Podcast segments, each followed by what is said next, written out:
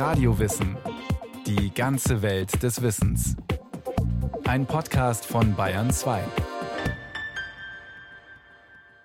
Was braucht man auf am Bauerndorf? Was braucht man auf am Dorf?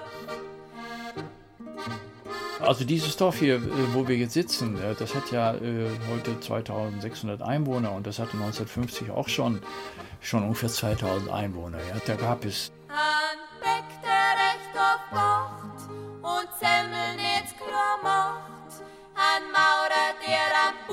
Gut macht, der länger hebt als über die Nacht. Da gab es fünf Läden, ja, da gab es sechs Gasthöfe, ja, da gab es äh, sechs oder acht Schneider, da gab es vier Schmieden und es gab eine Molkerei. Das braucht man auf am Bauerndorf, das braucht man auf am Dorf. Ja, wir haben heute kein Maurergeschäft mehr, wir haben heute kein Anstreichergeschäft mehr, es gibt äh, keinen Schneider mehr, es gibt keine Schmiede mehr. Von den sechs äh, Kneipen gibt es noch anderthalb. Es gibt keinen Bäcker mehr, wir hatten zwei vorher.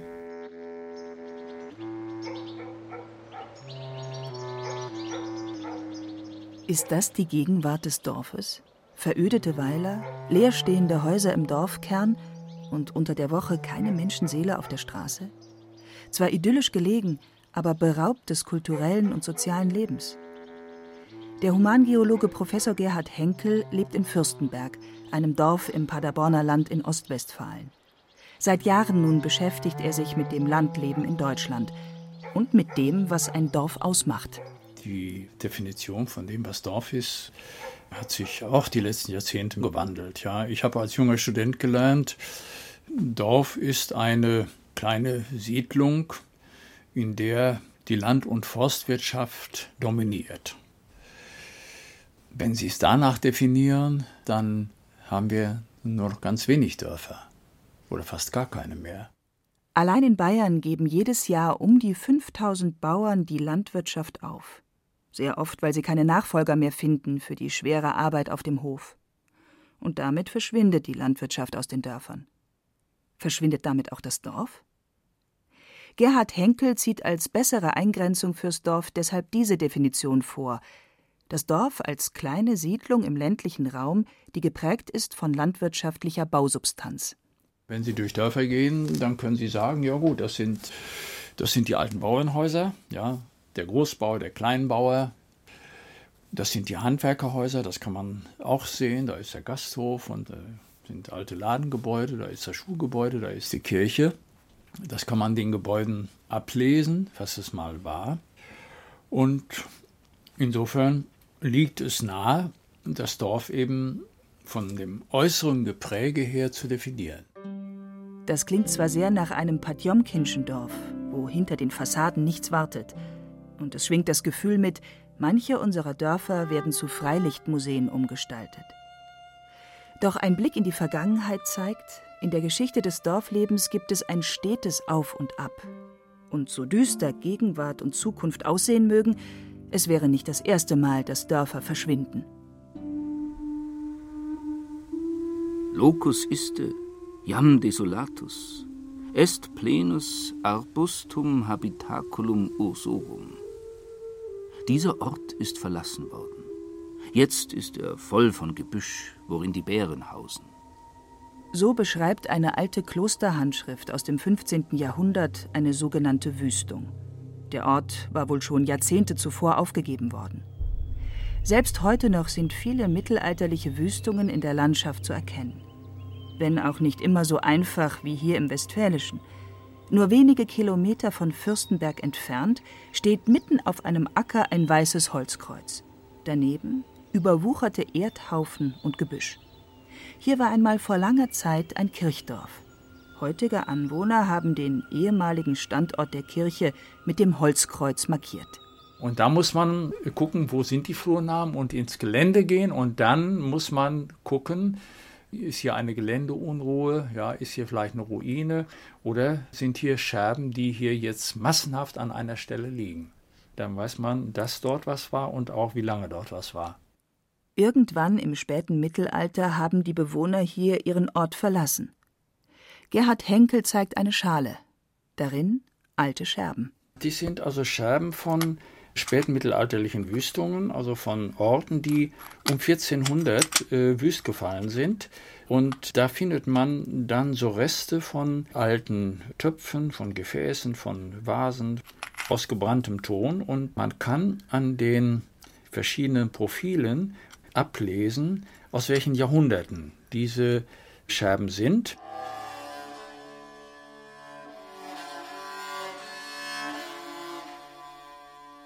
Im frühen und im hohen Mittelalter hatte das Dorf eine Blütezeit erlebt. Ab dem 5. Jahrhundert war es im Zuge der Völkerwanderung zu Landnahmen gekommen. Überall in Mitteleuropa entstanden zahlreiche Siedlungen, und die entwickelten oft eine ähnliche Charakteristik. In der Mitte eine Ansammlung von Häusern, von Gehöften, heute bezeichnet man das als Haufendorf. In einem Ring um das Dorf die Felder, die in Dreifelderwirtschaft beackert wurden, das heißt, in einem Jahr pflanzte man Wintergetreide, im nächsten Sommergetreide und im dritten Jahr lag das Feld brach. Was und wann gepflanzt wurde, bestimmte der Dorfvorsteher oder die Dorfgenossenschaft. Oft reiche Ernte, funktionierende Dorfgemeinschaften. Wie konnte es dann zu den zahlreichen Wüstungen im 14. Jahrhundert kommen? Also einmal ist die Bevölkerungszahl dezimiert worden ja, durch Pest und Kriege und Krankheiten ja, und Brandschatzung ist die Bevölkerungszahl einfach geringer geworden. Schon bei der ersten Pestwelle in der Mitte des 14. Jahrhunderts stirbt fast ein Viertel der Bevölkerung. Doch nicht nur die Pest lässt Siedlungen verschwinden.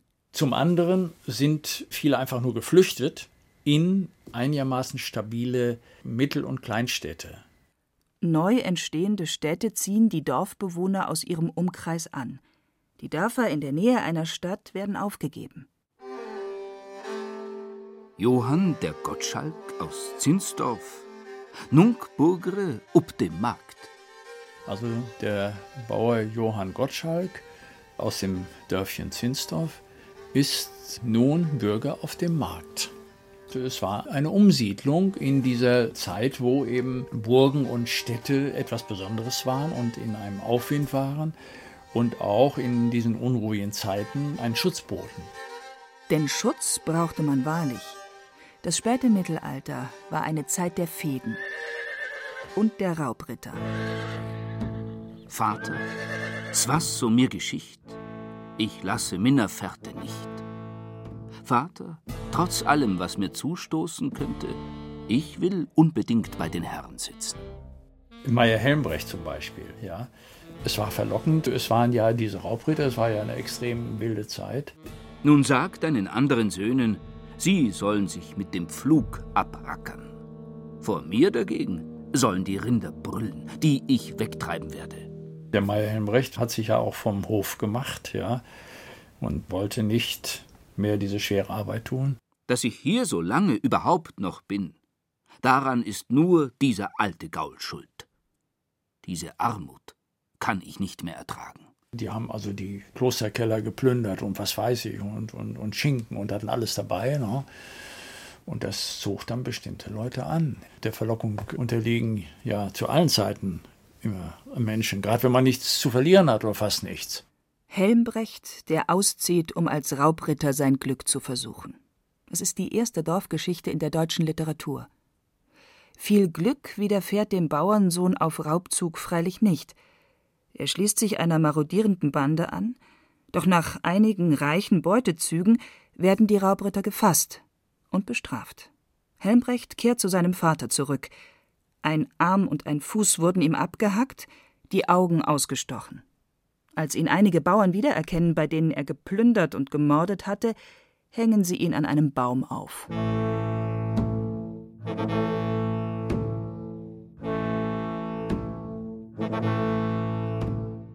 Von ungefähr 170.000 Siedlungen des Mittelalters fielen in Deutschland bis zur beginnenden Neuzeit um die 40.000 wüst. Auch Städte waren betroffen. Viele der Dörfer blieben wüst und wurden nicht mehr wiederbesiedelt. Wir wissen wenig vom mittelalterlichen Dorf. Es existieren kaum schriftliche Quellen, keine Zeichnungen, keine Beschreibungen. Das ändert sich im 16. Jahrhundert. Maler bilden das Landleben ab, Dorfchroniken werden geschrieben. Einheimische versuchen sich sogar schon an Definitionen, was ein Dorf ausmacht. Etwa ein Bauer aus dem Nördlinger Ries. Ein Dorf sei eine gemeine Bauernschaft. Darin fiel Meier und Sölden, samt einer Kirchen, Wirtshäuser, Schmieden, Badhaus und was zu einer Bauernschaft gehört. Was gehörte im 16. Jahrhundert zu einem Dorf?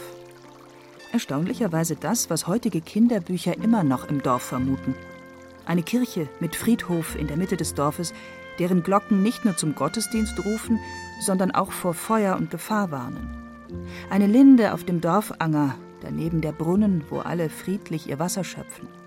Ein Wirtshaus, in dem Reisende übernachten können, und die Handwerker, eine Schmiede, eine Mühle am Dorfbach. Die Dorfwelt scheint noch in Ordnung zu sein. Man versorgt sich selbst und alles, was man zum Leben braucht, kann man im Dorf bekommen. Es ist ein sehr romantisches Bild vom Bauernleben, das uns viele Gemälde und Berichte zu überliefern scheinen. Doch die damalige Wirklichkeit auf dem Dorf ist hart und der Bauer keineswegs geachtet. Sebastian Münster reist Mitte des 16. Jahrhunderts durch Deutschland und blickt hinter die Kulissen. Der dritte Stand ist der Menschen, die auf dem Feld sitzen, in Dörfern, Höfen, Weilerlin und werden genannt Bauern. Diese führen gar ein schlecht und niederträchtig Leben. Ihre Häuser sind Schlechthäuser, von Kot und Holz gemacht. Nicht nur sind die Bauern von Armut und Verelendung betroffen, zudem wächst eine bäuerliche Unterschicht heran, und die nimmt stetig zu. Waren die normalen Bauern schon gegängelt durch hohe Abgaben an den Lehnsherren, nun kommen auch noch Landlose oder Kleinbauern mit wenig Grund hinzu. Kein Wunder, dass es in regelmäßigen Abständen zu Revolten kommt. Höhepunkt sind die Bauernkriege, die Revolution des gemeinen Mannes. Am 6. März 1525 versammeln sich 50 schwäbische Bauern in Memmingen und stellen Forderungen auf. Zwölf Artikel. Zum ersten ist unser demütig Bitt und Begehr, ein ganze Gemein soll ein Pfarrer selbst erwählen. Dann ist der Brauch bisher gewesen, dass man uns für ihr eigen Leut gehalten haben. Ihr werdend uns der Eigenschaft entlassen. Und der Fried Christ sei mit uns allen. Die Bauern haben keinen Erfolg. Die Aufstände werden von der Obrigkeit blutig niedergeschlagen und für gut 300 Jahre ist jetzt erst einmal Ruhe im Dorf.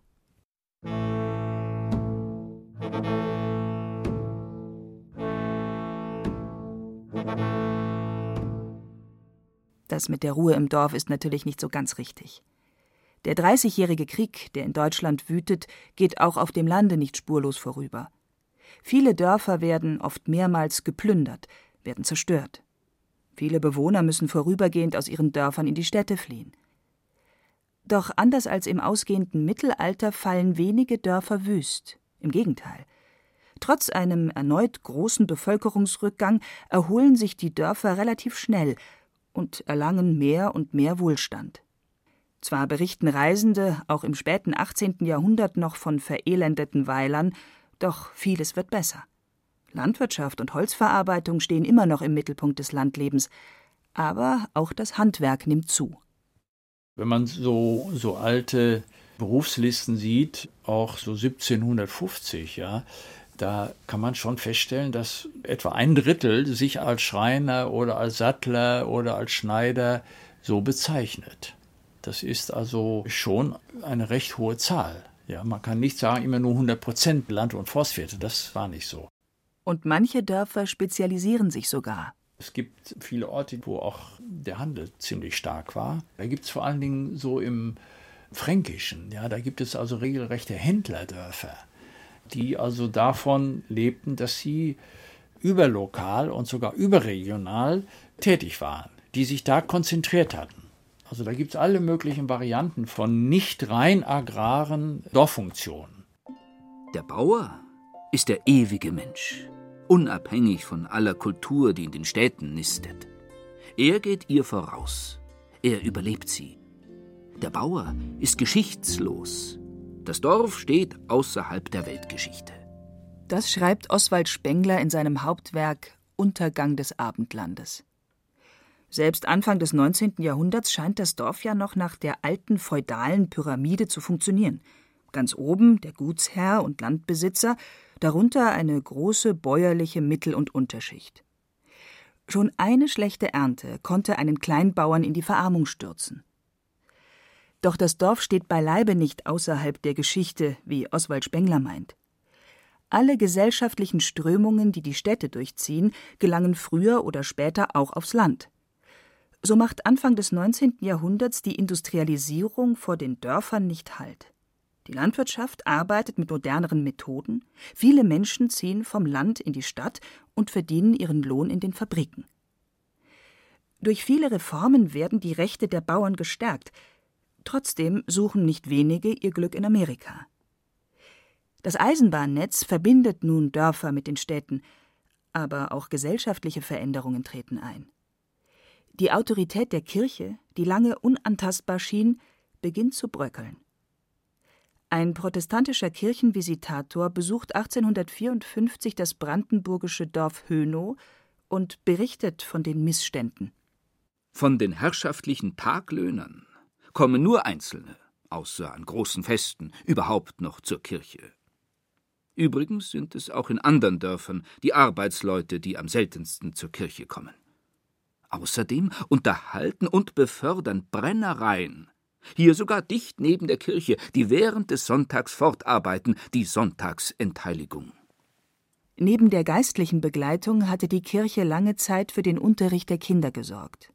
Der Mesner achtete darauf, dass die Jugend anständig das Vaterunser aufsagen lernte. Und die Eltern achteten darauf, dass die Kinder rechtzeitig wieder daheim waren, um auf dem Hof zu helfen.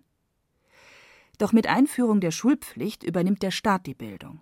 Jetzt bekommen sogar kleinste Dörfer eine eigene Schule. Neben der Gemeinschaft in den Kirchen organisierte man sich nun auch in Vereinen, sei es bei der Feuerwehr, beim Kaiser Wilhelm Verein oder beim Obstzüchterverein. Das Dorf geht mit der Zeit. Doch die schwere Arbeit ist geblieben, vor allem auch für die Frauen. Eine Schweizer Bäuerin blickt Anfang des 20. Jahrhunderts auf 30 Arbeitsjahre zurück. 23.400 Brote und 7.890 Wehen gebacken, 2.800 Hühner aufgezogen, 180 Schweine gemästet, insgesamt 56.990 Essen gekocht, 5.950 Kilogramm Früchte zu Konfitüre eingekocht. Und 2.400 Konserven. Ganz Deutschland hat sowas noch nicht erlebt, glaube ich. Das ist perfekter Polizeistaat. Wir werden mit passivem Widerstand weiterkämpfen. Ermershausen in Unterfranken, 18. Mai 1978. Das Dorf weigert sich, die Gemeindeakten herauszugeben.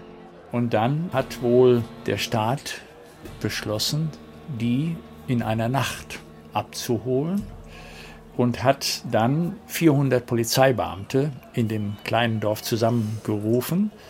Und das haben die Dorfwohner mitgekriegt.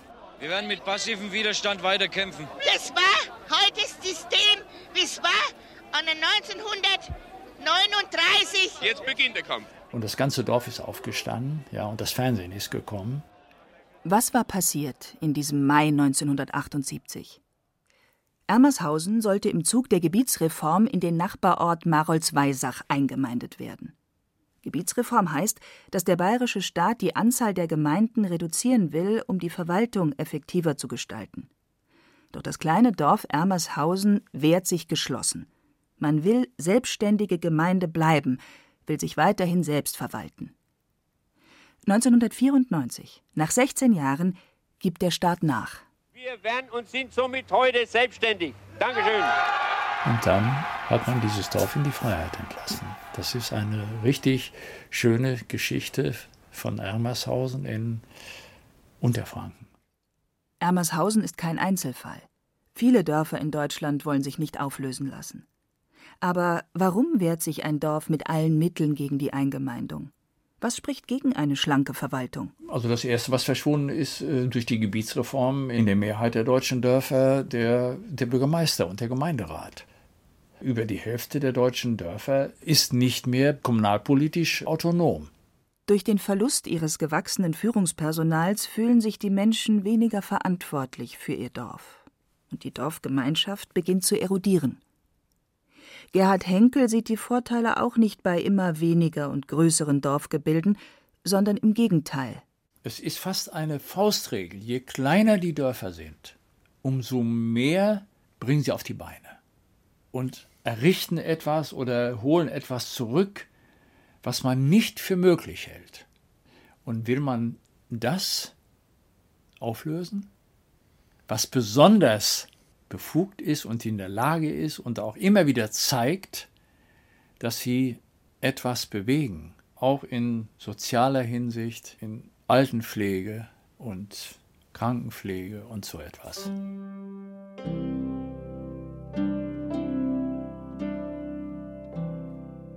Vieles hat sich auf dem Dorf und im Landleben geändert, vor allem in den letzten 50 Jahren. Die Landwirtschaft ist vielerorts verschwunden. Manche Bergdörfer sind reine Touristenattraktionen geworden. Die Dörfer in Stadtnähe sind zu Pendlerdörfern mutiert. Selbst heute wird noch diskutiert, ob man manche Dörfer, so wie im Mittelalter, geordnet wüst fallen lassen sollte. Doch das Dorf ist nicht tot. Es hat sich über die Jahrhunderte gewandelt und wird sich auch weiter verändern. Denn das Dorf bringt vor allem eine Kompetenz für die Zukunft mit. Eine lange und vielfältige Geschichte. Das Dorf hat Erfahrung, seit dem Mittelalter immer wieder die Defizite in die Hand zu nehmen, anzupacken. Und auch dieses Gefühl, ja, etwas für das Dorf tun zu müssen, steckt in den Menschen noch drin. Das Gefühl ist da.